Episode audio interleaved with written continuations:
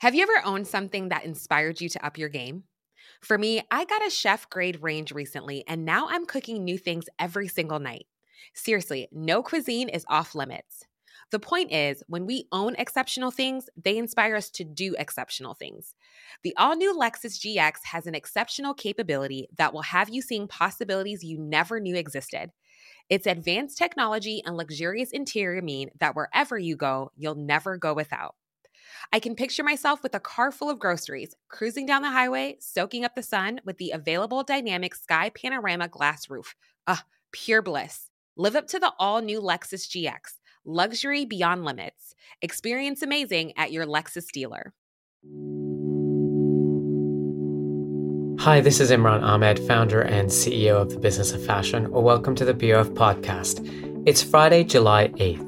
On this week's episode, we're going back into the archive to revisit one of my favorite conversations with Ian Rogers, the former Chief Digital Officer at LVMH and now Chief Experience Officer at Ledger. Last summer, we spoke in a conversation about the future of the metaverse and what it means for fashion. So much has changed since then. There have been so many more developments in the fashion industry around virtual fashion, NFTs, and cryptocurrency. But this conversation provides a fundamental, basic understanding of how this new frontier might develop. Here's Ian Rogers on the BOF podcast. Ian, how are you? I'm good, thank you. It's been a crazy, difficult, challenging 16, 17 months. How has this period been for you personally and professionally? You made some big changes. Yeah. But, you know, just a, a reflection on the last 16 months. Yeah, we started last year really ambitious at LVMH. I mean, we had, we had said with Bernard Arnault that we wanted to make a huge commitment to artificial intelligence and data as a company. We'd set aside a big budget for that. And then February, March, things really started to change. You know, and we stopped a ton of things that we were doing just because the future was so uncertain. At the same time, for us on the digital team, it was really exciting because we went from you know eight percent of the business to hundred percent of the business, you know, virtually overnight. And we had these pieces of the business, like we had an e-commerce committee that met every six weeks, and we went from every six weeks to twice a week, and it was great because a lot of the things that we'd put in place over the previous five years were really useful. We'd built some of the scaffolding. You know, we had good e-commerce businesses that became great e-commerce businesses. You know, when I looked around the table at the e-commerce committee almost nobody who was, you know, kind of in that Zoom room had been in the company five years previous. You know, so there were really big changes and they were really visible at the company. So that was great. And also for me personally, it was the end of five years. And I'd always said three to five years was what I had planned um, at LVMH to me, the, this this narrative around cryptocurrency had gotten stronger and stronger, and the pandemic to me accelerated that as well. You know, not only were we all living in metaverses, but you know, you've got lots of stimulus coming from the you know the U.S. government, European government, and I think that that impacts the way that we think about digital currency. And then China used the opportunity to move really forcefully into their central bank digital currency, the yuan. So to me, that just said, okay, the game theory's on. This cryptocurrency thing really starts now. Mm. Before we get into the cryptocurrency, I want to talk a little bit about what you managed to accomplish at LVMH. I remember, you know, our first meeting I think it was 2015, shortly yep. after you joined. And you know, you arrived at LVMH and it was a really different place from the way you left it, just in terms of kind of embracing technology. And with your background in the music industry, you helped oversee the digitization of music. You're a part of that movement. What are your reflections now on the digitization of fashion? Well, I think it's it's super interesting, you know, because music went from being 0% digital. It was all compact discs, which, by the way, are digital, but from a distribution perspective, 0% to 100% effectively. You know, you have a vinyl market, et cetera, but really the distribution of music is all streaming. I mean, there were so many lessons in that. One of them being that the industry was incredibly resistant to it until it was really necessary for them to be to embrace it. But I, I, think it's it's actually quite different in fashion because the retail experience is so much of you know kind of the act of buying fashion. Everything from discovery to shopping, uh, that's a big part of kind of the experience of fashion. I actually think that the luxury industry was smart to not commoditize the experience.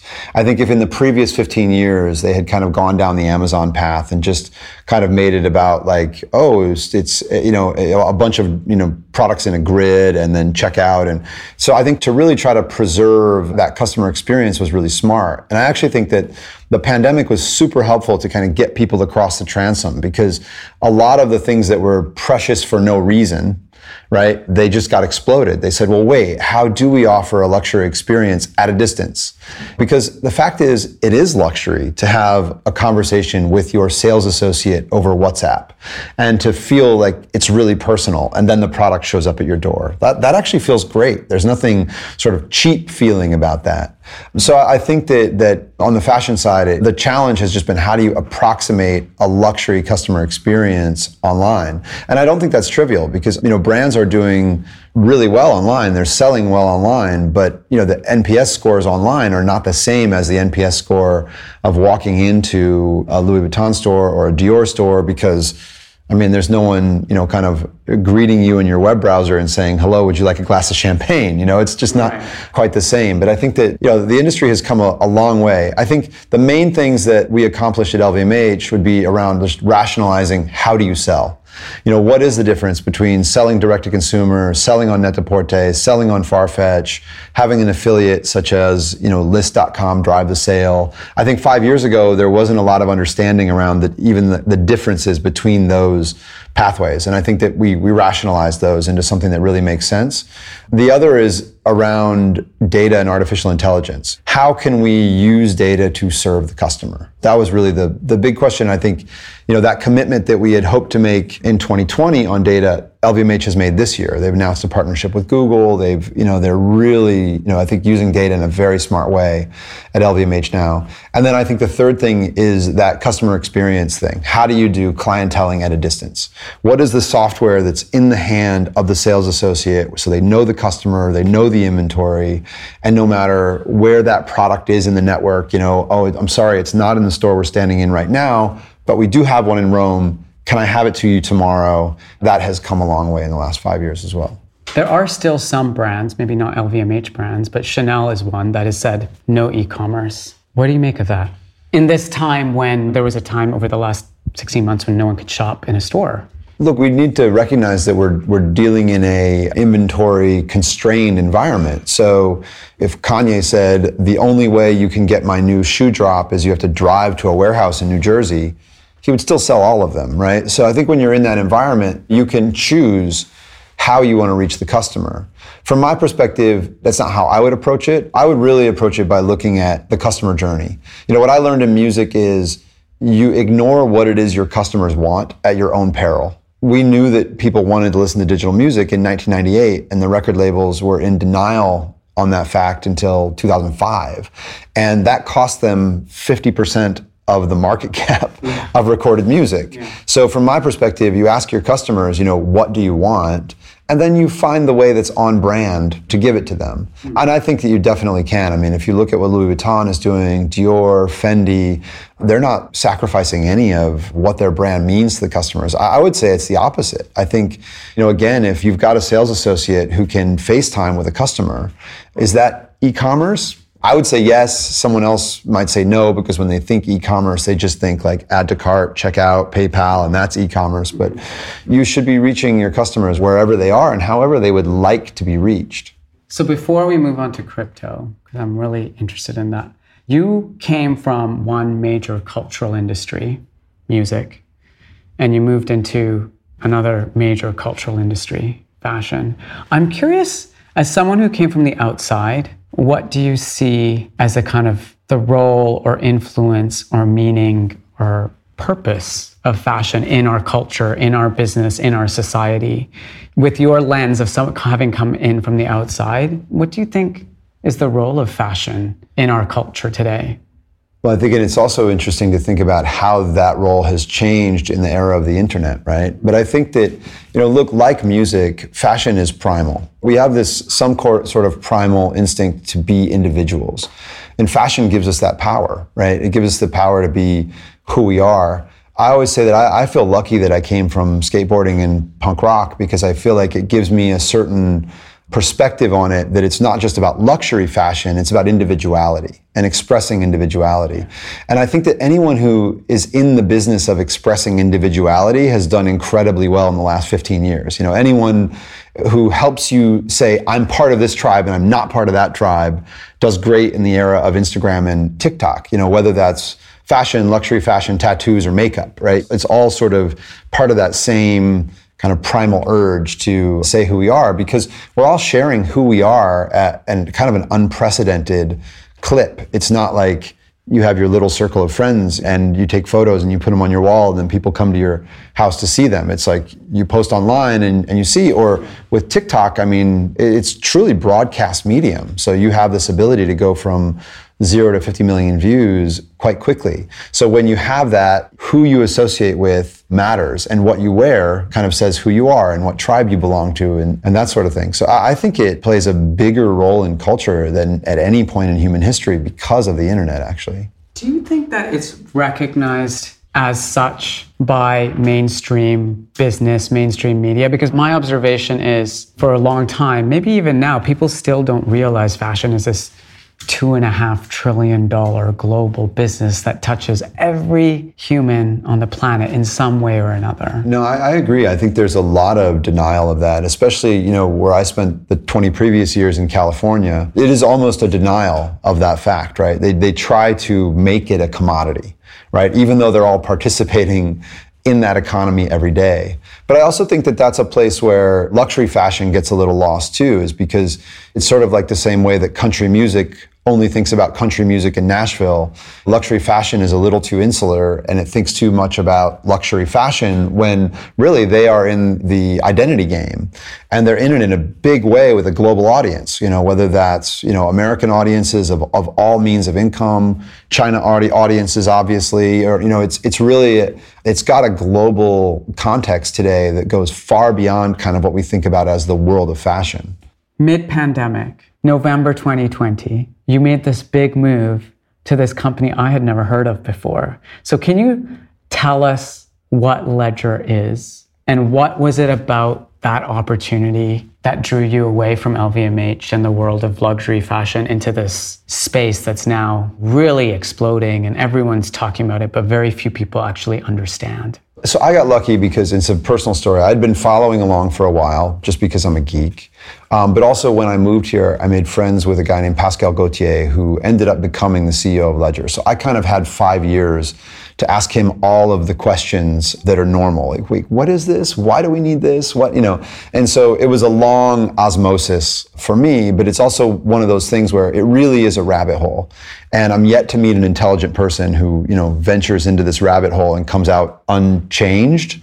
So for me, I, I have thankfully had a long time to, to go down it. But what Ledger does in particular, and the reason that I thought Ledger was a unique opportunity in this overall crypto space is Ledger is secure storage for cryptocurrency and digital assets that then provides a secure gateway into the world of cryptocurrency. So you can, whether you're buying cryptocurrency or trading cryptocurrency or exchanging NFTs or all of these things you want to do with your crypto, it is the most secure place to do it. So what I realized after a long relationship with Pascal was that to kind of buy Ledger as an opportunity, I didn't have to buy the Bitcoin story or the Ethereum story or the fill in the blank. It was actually, you just had to believe that cryptocurrencies would be real or that digital assets would be real and that security would be a big problem in this space. And I think both of those things are, they're no-brainers. Even if you think that the currencies are going to be a digital euro or a digital dollar or an yuan, we are definitely going to have digital forms of money, right? I love it when Naval Ravikant says, of course the internet is going to have its own money. Thinking otherwise is like thinking that La Poste or the US Postal Service is going to deliver your email, right? Money is technology and technology innovates. So to me, Ledger is this great opportunity where, you know, that, that is like kind of a low beta on the entire world of cryptocurrency and security and privacy, all of which I think will have more importance in the future than they do today. Okay, so say I didn't understand anything of what you just said because I don't know any of those words. Mm-hmm. Imagine, uh, maybe you had to do this. Explain what a chief experience officer at Ledger is to your mom. Okay. Well, I would start by saying, by the way, yes, I've done this. Uh, um, and does she get it? Well, did she understand my job at LVMH? I don't know. You should ask her. Um, well, I would say, okay, mom, first of all, you just have to believe that there will be digital assets. We have this new thing critical digital assets. So now, for the first time, you have something digital that you could lose. It's kind of the opposite of what we experienced in the first 15 or so years of the internet, where the internet was about unlimited distribution, right? The great thing about the internet was if I'm making a magazine, I don't have to print 50,000 copies. I can have a URL and anyone can come. Well, digital assets are sort of the inverse of that, where you can actually have a scarce digital good. But what that means then is you can lose it. And it's not like if I lose my MP3 file, you just send me another one because it was just a copy of a copy anyway. It's a unique digital piece, and if you lose it, it's gone. So the question is, how do you protect that? And that's what Ledger does, is it protects that value. Long story short. What a chief experience officer is, is anytime there's you know, new technology, the experience is not great. There's a road to build. I mean, if we go back to the internet in 1996, 1997, I, I, I, didn't say, come to my website. I had to start with, there's this thing called the internet. And the way you get on is you buy a modem and then you get an ISP, and then you get this thing called a web browser. And then, you know, you really had to like start at the beginning, and that experience really needed to be improved. And that's why something like America Online did incredibly well in the early days of, of the web, which is the same reason that something like Coinbase will do incredibly well in the, in the early days of cryptocurrency. When you can give people a very simple on ramp, then you can just simplify that experience. But over time, you have access to like the entire world of cryptocurrency. America Online was not access to the entire internet, and Coinbase is not access to the entire world of cryptocurrency. So we have to improve the experience on the way there. So with Ledger, we sell a piece of hardware, which is a companion to your mobile phone. Um, so it's a physical thing. Yes. You know, the, the bottom line is our phones are great and they do all kinds of amazing things, yeah. but they're fundamentally Web 2 devices that are meant to email, apps, um, the web, etc. And they're really bad at protecting value. The same thing that makes them great is what makes them dangerous for protecting a lot of value.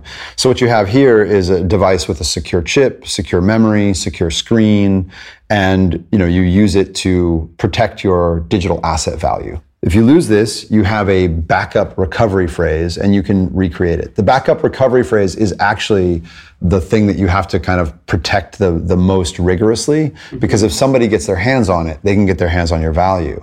But as long as you have that in a safe place, you can walk around with this very safely. I heard this podcast in London about someone who lost their code or something and it was in a landfill somewhere and they were trying to convince the local government to let them dig up the landfill because Ledger helps to protect against Correct, situations yes. like that. I mean, look, and Ledger's been around for seven years, so that person could have used a Ledger probably back then. But I think that people, you know, once upon a time, people thought, ah, this is just fun. I'm just playing around. They didn't imagine that someday those 10 bitcoins they had would, would be worth what they're worth today. But this is also part of it. This is, and you asked me what it means to be a chief experience officer. When you buy an iPhone, you're not buying a piece of hardware. You're buying the Apple experience, right? And the idea is, is that when you buy a ledger, you're not just buying this little piece of hardware, you're buying this entire experience. The experience that not only keeps you secure, but also, hey, I want to do something today. I want to bid on, I just saw this NFT, I want it. I just got a digital asset from my favorite brand. Where do I store it? Because again, I think about, I would love to have an NFT of that concert t-shirt that I had in 1992, you know? At the time, I probably would have thought like, who cares? It's just a concert t-shirt. When I look back on it now, it has significance to me and it probably has value. I mean, I'm sure on eBay, it has value. And so now we know that this is what happens over time. And I think that we will have digital objects. You know, I did a conversation with two tattoo artists a couple weeks ago, Scott Campbell, who I think you know, yeah. and, and, Mr. Cartoon, who is one of the most followed tattoo artists in the world.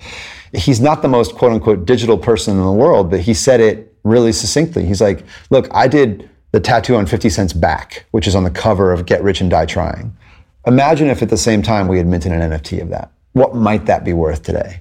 Course like you know you have these like moments you know moments that have meaning and, and they will they will have even more meaning in the future i think it's just again we talked about with fashion we have this desire to express ourselves. But people have, you know, a, a desire to collect. 40% of people collect something. I collect vinyl. Some people collect precious moments figurines. We collect as as human beings. So there's sort of like the value side of it, I think, and then the collecting side as well. You know how you did that architecture of a URL and a website and a, the way I've tried to understand it is there's blockchain technology and on top of that there's crypto technology and on top of that there's NFTs and on top of that there's this opportunity around virtual fashion goods. Mm-hmm. Can you just as concisely as possible explain how those things work? Sure. What we have that's new, again, is this notion where we can have digital scarcity. That's the main thing, the main way to think about it is that that's like the real invention. We also have digital scarcity without needing a trusted source in the middle. So you could you could have this and it could be kind of protected and provable even if that company goes out of business. And for for those of us who had, you know, our photos at Flickr once upon a time. I still do actually have a lot of photos Me there. Too. You know, that, that kind of thing scares us. You know, I do this with this company today, but what happens 15 years from now, 20 years from now? Will that company be here? Will that company be owned by somebody who is unfriendly to me? I don't know, you know, the, what, what, might happen. So what we have is this ability, you effectively have programs which can never be turned off is really the way to think about it. They aren't owned by anyone and they can't be turned off because that's what's happening is these programs are running in this big consensus network. It sounds science fiction. Like if if it sounds science fiction, then you're getting it because it really is, and it, it is a very big deal that this is a, a new invention. What we really have then is kind of applications on top of that. And so some of the applications that people are making, I mean, some of them are games where instead of having this thing that you own lives only inside of one game, well, it could be portable from game to game. And then we also then, you know, have the notion that I sell you this object and now you can prove that you are the owner of that object and you can actually sell it to someone else if you would like like a physical right? object or a digital object or both both and, and and really so what you could have is you could have proof of attendance right so i went to this art show and now everyone who went to that art show five years ago is welcome to this thing, right? So you could have kind of proof of attendance, or you could have proof of purchase. I buy a pair of Doc Martens shoes, and now I have a Doc Martens skin in Fortnite. That kind of transition is really, I think, where, where we are with these things. So I think the best way to think about it is you have scarce digital goods and you can do whatever you'd like to with those. You could say, that's a piece of art. That's proof of attendance. That's proof of purchase. That's a scarce digital good. That's a one of 10. That's a one of 1,000. That's a one of one. You can kind of do it however, however you would like. And it is similar. You know, I think, you know, we have photos on the wall here. That one is a one of 10. That one is number two of 10. And, you know, Russell Simmons from Def Jam has number one of 10. And those are meaningful within that. I also don't have any guarantee that my friend Glenn, who's the photographer, didn't print 50 of them. But with the blockchain, you actually can have that guarantee. You can say, oh, I, have looked at the blockchain, I've looked at the contract, and there are indeed only 10 of these. And they belong to these 10 different wallets. Or wait a minute, these two belong to the same wallet, or whatever it is. Like it's all out there to kind of be seen and be discovered and be validated. And then over. Hi, this is Janice Torres from Yo Quiero Dinero. From a local business to a global corporation, partnering with Bank of America gives your operation access to exclusive digital tools, award winning insights, and business solutions so powerful you'll make every move matter. Visit bankofamerica.com slash banking for business to learn more. What would you like the power to do? Bank of America NA, copyright 2024. One size fits all seems like a good idea for clothes until you try them on. Same goes for healthcare. That's why United Healthcare offers flexible, budget friendly coverage for medical, vision, dental, and more. Learn more at uh1.com. This message comes from BOF sponsor eBay. You'll know real when you get it. It'll say eBay Authenticity Guarantee, and you'll feel it. Maybe it's a head turning handbag, a watch that says it all, jewelry that makes you feel like the gem, or sneakers and streetwear so fresh every step feels fly. When it comes to style and luxury, eBay gets it. They're making sure the things you love are checked by experts, and not just any experts, specialized experts. Real people who love this stuff with real, hands on authentication experience. So when you see that shiny blue checkmark that says Authenticity Guarantee, shop with confidence. Every inch, stitch, sole, and logo is verified authentic through a detailed inspection. That's how you know that eBay's got your back. Because when you finally step into those sneakers, put on that watch, get your real gold glow up, swing that handbag over your shoulder, or step out in that streetwear, you'll realize that feeling is unlike any other. With eBay Authenticity Guarantee, you can trust that feeling of real is always in reach. Ensure your next purchase is the real deal. Visit eBay.com for terms. Have you ever owned something that inspired you to up your game? For me, I got a chef grade range recently, and now I'm cooking new things every single night. Seriously, no cuisine is off limits. The point is, when we own exceptional things, they inspire us to do exceptional things. The all new Lexus GX has an exceptional capability that will have you seeing possibilities you never knew existed. Its advanced technology and luxurious interior mean that wherever you go, you'll never go without. I can picture myself with a car full of groceries, cruising down the highway, soaking up the sun with the available dynamic sky panorama glass roof. Ah, pure bliss. Live up to the all new Lexus GX, luxury beyond limits. Experience amazing at your Lexus dealer. Over time, as those objects physical or as those objects exchange, that's also tracked by the blockchain. Correct. So if I sold my one of 10 to you, then your name would be reflected in the record. or the wallet address. Right. It might not be my name. The interesting thing about this is that it is both public and anonymous. Right? So what you see are you can see addresses, but those addresses aren't necessarily correlated to an individual. So, a lot of what I find really exciting about how all of this technology is applied in the fashion space, it goes back to what you were saying earlier. Fashion plays such a big role in helping people express their identity.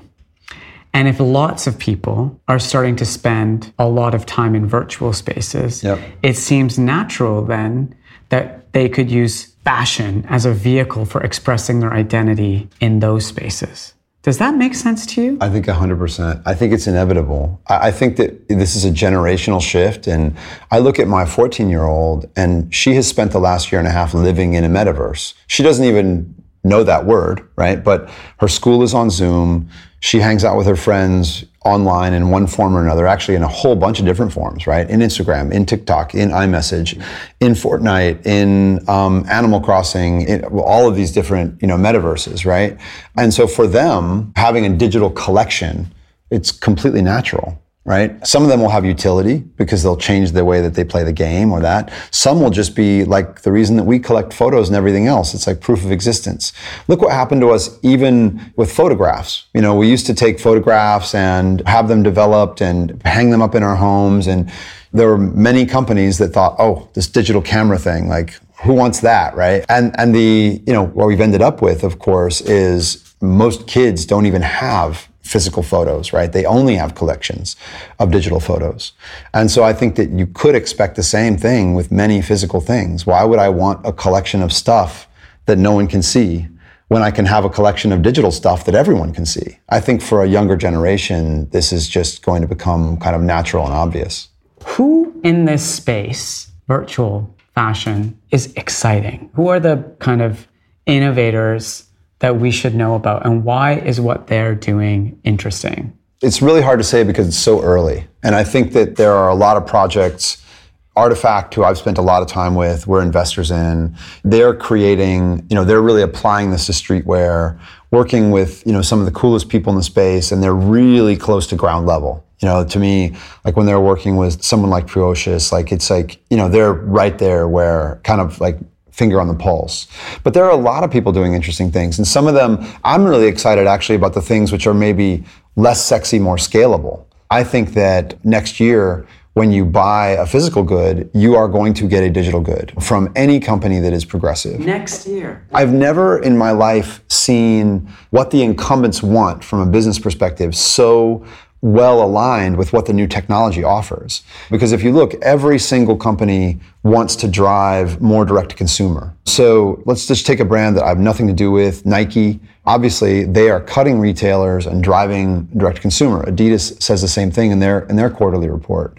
So why wouldn't it be the case that when you buy from nike.com, you get a digital collectible and when you buy from one of the other retailers, you don't. My guess is if they could drive 1 percentage point more in direct to consumer business, they'd do it right? And so I think it's really inevitable that next year when you buy a physical good, you will also get a digital good from progressive retailers. And I think for a whole generation, the perceived value of a physical piece plus a digital piece is higher than a physical piece alone.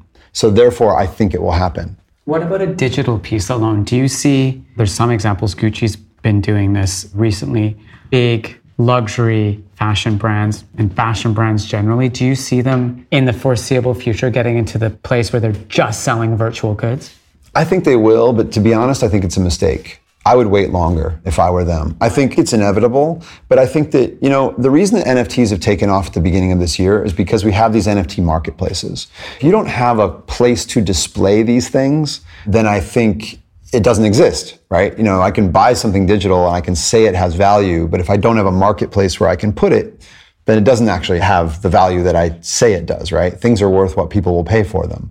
And that's why I say I'm excited about the things that happen at scale, where we start to get, you know, a collection of digital goods with our physical goods, we then start to take those into our metaverse worlds. So I think that once I can take that digital shoe and it changes my character in Fortnite, ah, now the dominoes start to fall. And now you can sell me a digital good only right? But you need that second piece. You need the place for it to live in the digital world before it's really exciting to sell a virtual piece. So I think that if I'm a brand, there's only downside in selling digital pieces right now because either it doesn't sell for enough money and that's a bad story, or it sells for too much money and then it's worth less next year and that's a bad story. Where if I just work on getting digital with physical at scale, the other side of that marketplace will show up and now digital goods will make sense. I think that's where this goes. So digital is in a way the gateway to purely virtual down the road because consumers and you know everyone out there needs to kind of go on that journey of like placing more value in these things Correct. and being able to display those things in virtual spaces. Yeah, I need to have, you know, it's almost like we Instagram gave digital photos so much more value right? So we need those kind of Instagram-like experiences for our digital goods, but that also then means that we need collections. I wish that I had, you know, a digital version of my vinyl collection. I would love that. You know, and, and by the way, my Spotify and Apple Music collections are not the same because I haven't invested the same as I have into my vinyl collection, right? But if I had that digital representation of that collection and a place to show it off, hmm, now I could see buying the digital vinyl and putting that in my collection and showing that off. But I think that's the way it has to go. It has to start with digital then there'll be another side of that marketplace and then people will want those virtual goods because they'll have they'll have value and they'll have meaning in an ecosystem so let's say five years from now so it's not too far out into the future if next year you think people are going to be doing the phygital opportunity the digital and physical object five years from now in the fashion space what does this technology mean for big fashion companies and for fashion customers I feel like we always need to be a little careful because, I, you know, my experience has told me we think this stuff is coming sooner than it is, right? So, and I think in this kind of cryptocurrency world, if we look at user adoption,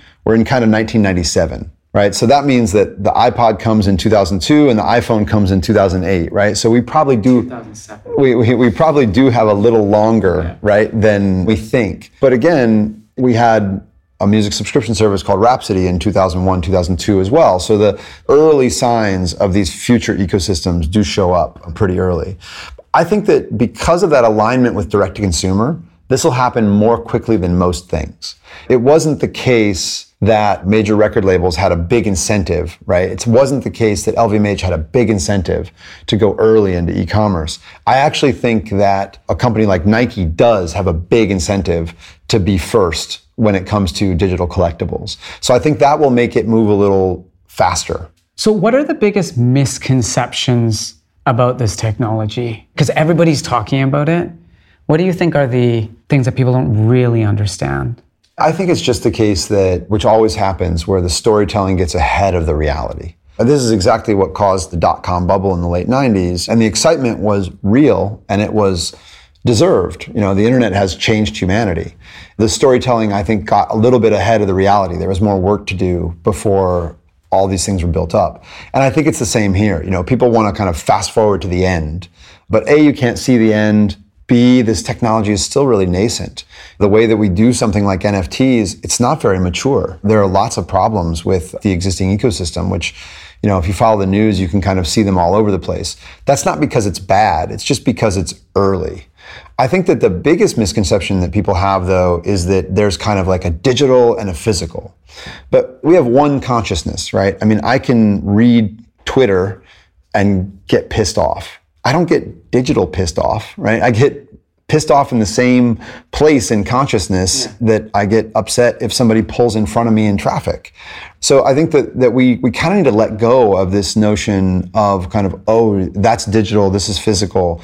And I, I hope that 2020 has shown everyone I can talk to my mom on FaceTime and I'm still talking to my mom. It's not digital talking to my mom. And so I think that that's the other big misconception is that we like to like make these big buckets of, oh, that's digital, oh, that's physical. But the reality is, again, we have these kind of core instincts to connect with people, to share, to be individuals. And we're going to do those in both the physical and the digital space. And in fact, they might relate to one another. I do also think, and we're already seeing it, that the more time we spend looking at our phones, the more premium in person experiences become. They become more valuable. So I, I, think that we just, as a species, we're just going to learn how to deal with this. You know, what is it we value? And, you know, what can we kind of accomplish in each of these realms? But I think that we need to think of it as a continuum and a spectrum and not this hard line between digital and physical. Just now, you were mentioning all of the speculation and the bubble that built around the internet and the dot com bubble. Are we in a bubble now when it comes to cryptocurrencies and Bitcoin? Because there's been so much volatility in that space. And how does that volatility impact some of these opportunities that you've been discussing? In many ways, the volatility is what makes people pay attention to it. And then the more people pay attention to it, the more people get kind of like roped into the narratives and then it becomes more real as a result. So I think in, in many ways, the volatility kind of propels it forward because these stories are real. Like I said before, I'm yet to meet an intelligent person who kind of like pokes their head in here and finds nothing. So I, I think that, you know, really just kind of bringing more people along for the ride means it will continue to increase over time. Also because it's kind of controlled by the masses and not controlled by the few. I think it will both be volatile, but also kind of gather strength over time, right? Because it doesn't need, you know, just a few investment banks to believe in it. It really has this kind of underlying story. At the same time, I think it's really natural that, that you're going to ha- you're to have these ebbs and flows exactly because of that. Because something is really exciting and everyone has FOMO and they don't want to miss out and they run in and then the bubble pops for some reason and it falls back down. But you know what has happened over the years of of cryptocurrency is that happens the bubble pops, it finds a new level that's higher than the previous level. Same thing happens, it runs up, it finds a new level that's higher than the previous level. So, you know, I, I, think we can we can bet that that will keep going. There will be changes, I'm sure, though. These are technologies, so there will be innovations, there will be paradigm shifts, there will be new narratives that take over the old ones. So, I, I think it will be quite dynamic, and I don't think it will be zero sum or winner take all. And I hope that's one thing that's different from what the internet has done. The internet has made it, you know, look at what Shopify has done this year. They have made it so that it's free for the first million every year. Okay, that's a great value proposition for the customer, but that to me is just internet companies doing what internet companies do, which is get enough scale to starve anyone who doesn't have the same scale. So my hope is is that there will be a broader spectrum and, and more decentralization in this future than we had in, in the internet. How does augmented reality intersect with this space?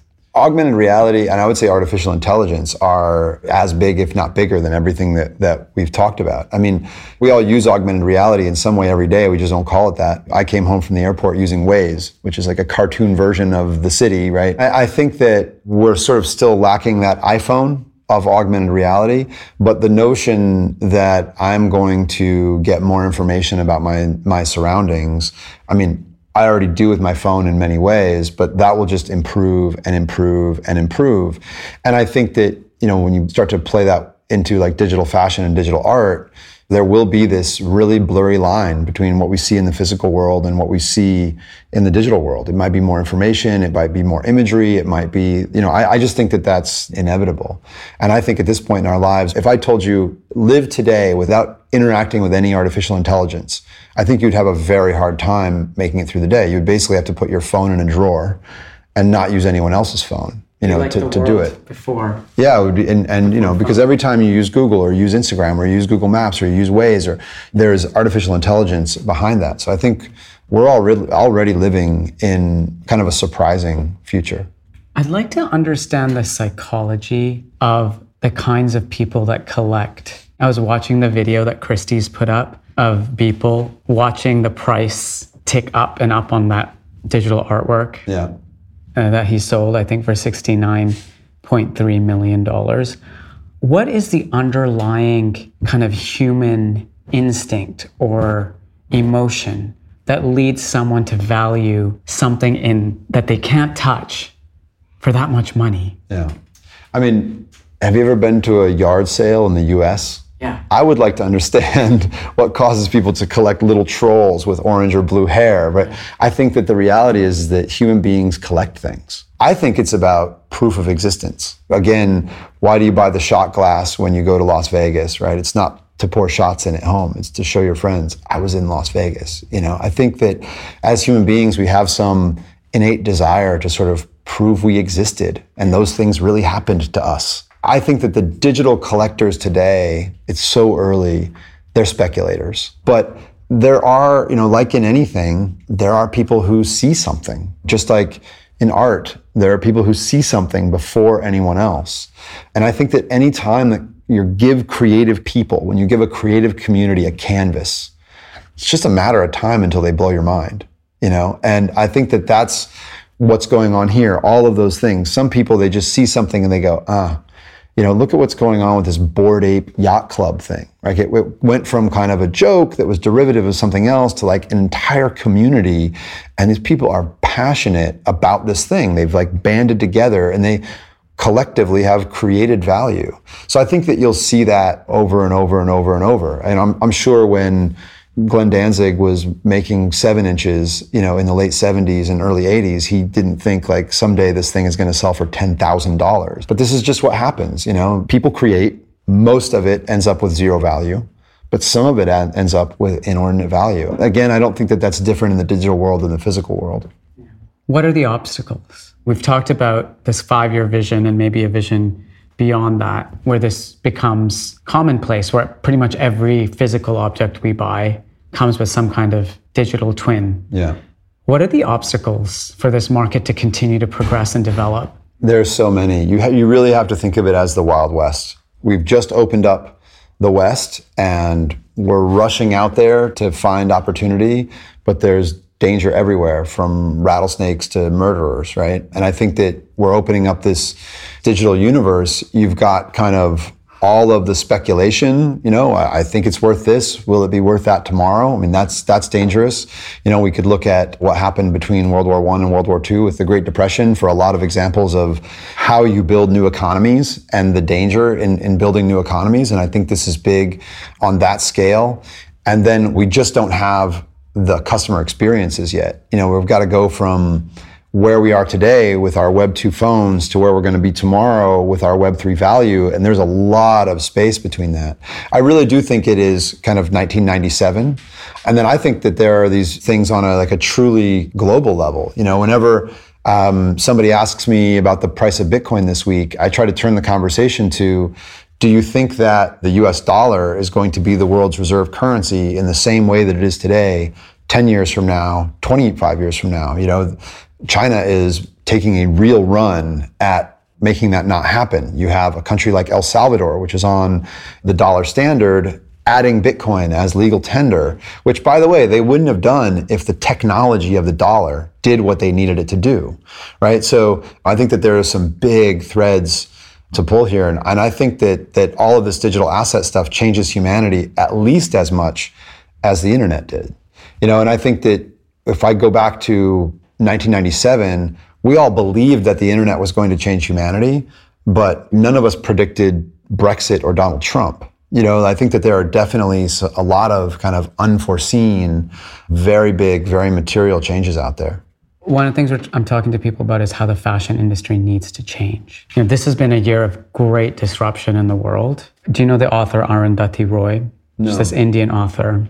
She talked about the pandemic. Historically, pandemics have been a portal. When the world enters a pandemic, it has the opportunity to change. You leave behind like the heavy baggage of the past and you enter the kind of end of the pandemic reinvented. You know, if you were thinking about the fashion industry before and after all of this, what do you think needs to change? I think that they have changed over the course of this, and I can see it in, on the big and the small.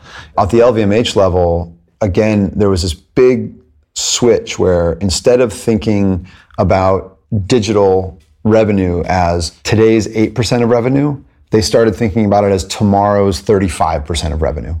And that changes everything. You know, it changes the way you set your priorities. Also, I think the pandemic did allow them to, you know, make big changes that were difficult to make before because it's not broke, don't fix it. But okay, now we have this moment. Let's change our stance toward the future and then drive into the future. But I also see it in smaller brands. I look at, you know, a brand like Satisfy Running, which, you know, during the pandemic, they had to cancel a lot of money worth of, of orders to retail because they weren't sure if those retailers were going to be able to, to pay them. But then they have to, you know, dig in and go, well, what do we do instead? And they moved to a model of, you know, monthly drops, more storytelling. They added an editor in chief. They started sponsoring athletes. Necessity is the mother of invention, right? So I think that, you know, there, there are many people in this pandemic that have had to go, okay, this is a new world to work with now. And, I wasn't changing it before because it was dangerous to change it. Now I don't have a choice.